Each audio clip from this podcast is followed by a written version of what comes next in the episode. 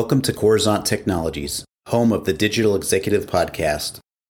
Our next speaker is many things an entrepreneur who has started, grown, and sold multiple companies, a technologist who holds several patents, an author who has written half a dozen books that have been translated into a dozen languages, and finally an optimist who believes humanity's best days will soon be here. Byron graduated from Rice University in 1991 and married his college girlfriend. They've been based in Austin, Texas for a quarter of a century, and together they've homeschooled their four kids from K through 12.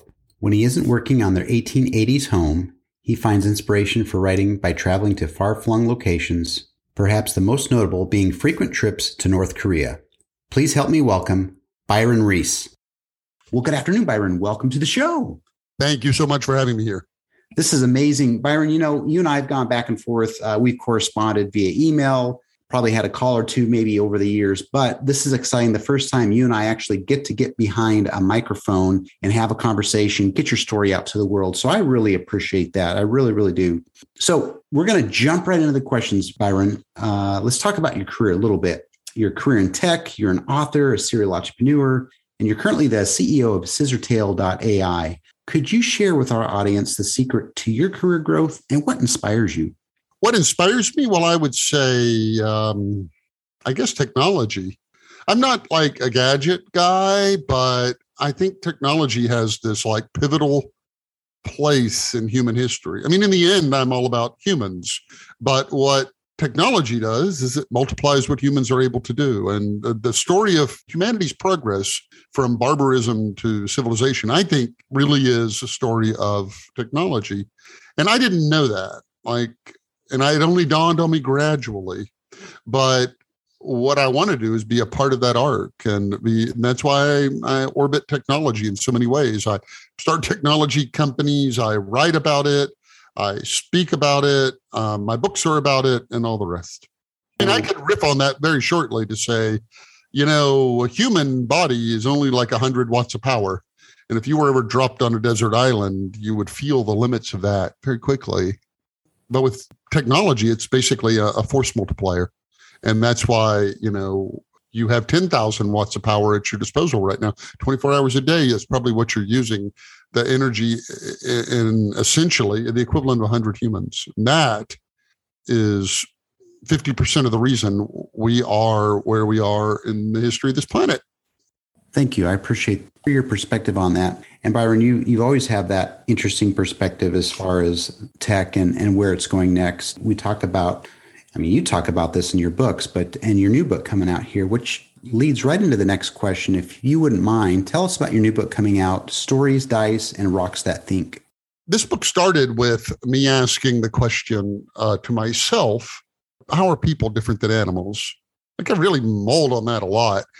And you know, the, the knee jerk reaction is we're just another animal. And as much as you might want to think that, you can't help but to look around and see what we've built and everything we do and compare us to, you know, I don't know, dolphins and say, you know, they don't even have the telegraph, right? Like, I mean, they're in a whole different place than we are. And, and that's the thing. If we are, in fact, quote, just animals, then why did we end up with this outcome that we have cities and civilization and literature and, and all the rest?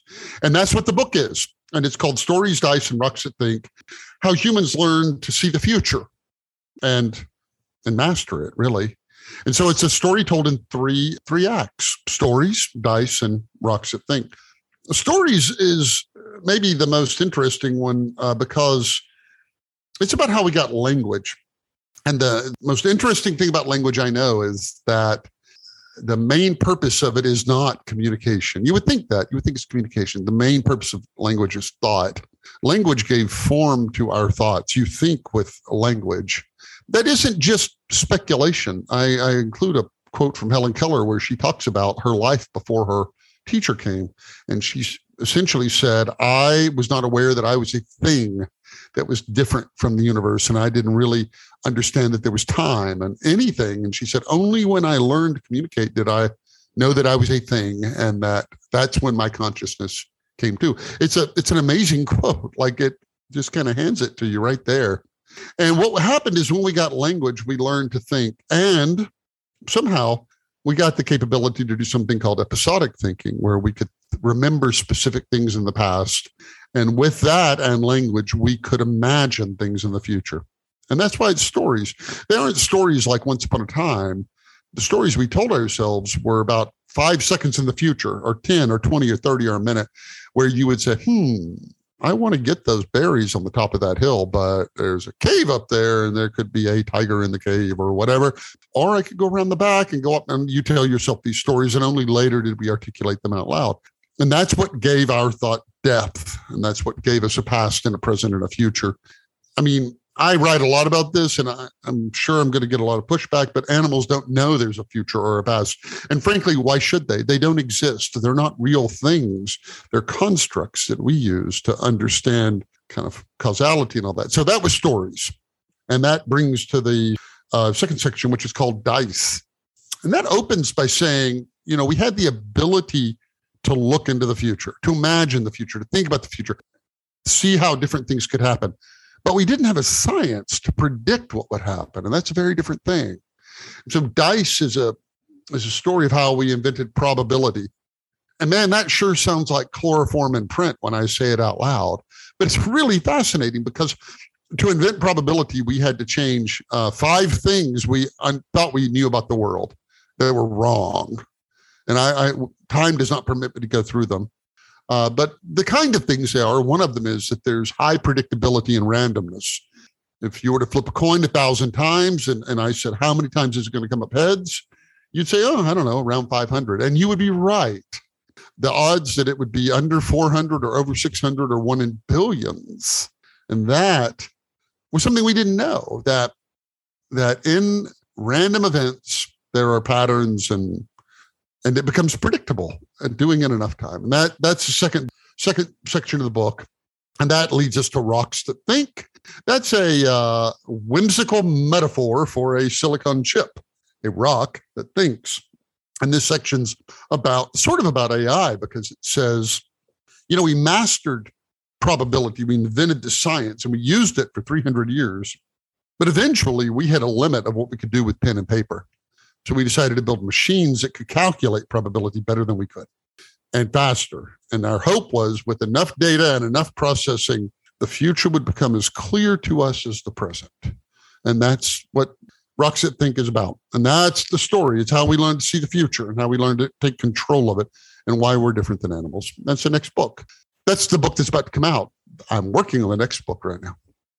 That's awesome. And you always keep us uh, entertained with your book because you have such an, an, interesting perspective on life and science. And I just love it. And again, can't wait to share this podcast out with our global audience. So thank you again, Byron. Well, I'll, I'll just say one thing. It's like 15 seconds. I'll say, you know, I think I'm just like my readers. And that's kind of what is cool about my writing because I always imagine I'm talking to somebody like over coffee and and I just want to tell them what I've learned. Like, hey, I just figured this awesome stuff out. And and that's I don't know. That's what I'm always imagining when I'm when I'm writing my books is that I'm writing them for people very much like like me who are curious about the same sorts of things and maybe think about the same kind of things. Thank you. Appreciate that. Really, really do. And Byron, our last question here for you uh, this afternoon is Can you share something from your career experience that might be helpful for those looking to grow their career in either tech or entrepreneurship? Share something about my experience in tech or entrepreneurship.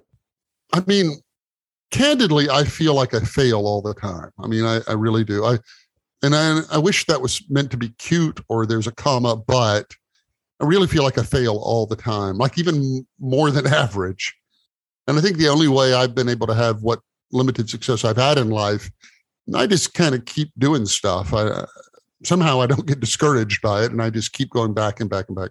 I think to be an entrepreneur, you have to kind of like have this part of your brain that says, yeah, I know most new companies, most entrepreneurs fail, but I'm not going to do with this one. Like you have to almost be irrational to do it. But for me, yeah, like I said, I I don't believe I have any privileged knowledge, and I think I fail more than most. And I think I make up for it by doing lots and lots and lots of things uh, and and just a small percentage of them work out, and and that's worked well for me. But I don't want to tell anybody else, you know, that should be your path. You know, that's like what worked for me. I'm I was fine failing. Uh, because you know why? Because that didn't work or that idea didn't work. It wasn't that I failed. It was that it didn't. And the, the wonderful thing about that is that the flip side of the coin is true. When things are working, when you you knock it out of the park and everybody's throwing accolades at you, you also remember it's like, eh, that worked. but you know, most of things don't for me. And so it's uh it keeps you like very grounded. So I don't know if that's useful to anybody, but it's it's true and from the heart. Thank you. Do appreciate that. And we we hear lots of stories and and people's success and failures both here on the show. And what you're sharing again is a gem for somebody. And that's what we really look forward to is that little gem that we can share with somebody out there that will use that and learn from it. So thank you. And byron it was a pleasure having you on today. And i look forward to speaking with you real soon. Thank you for having me. And i'd love to come back and talk about the next book. Bye for now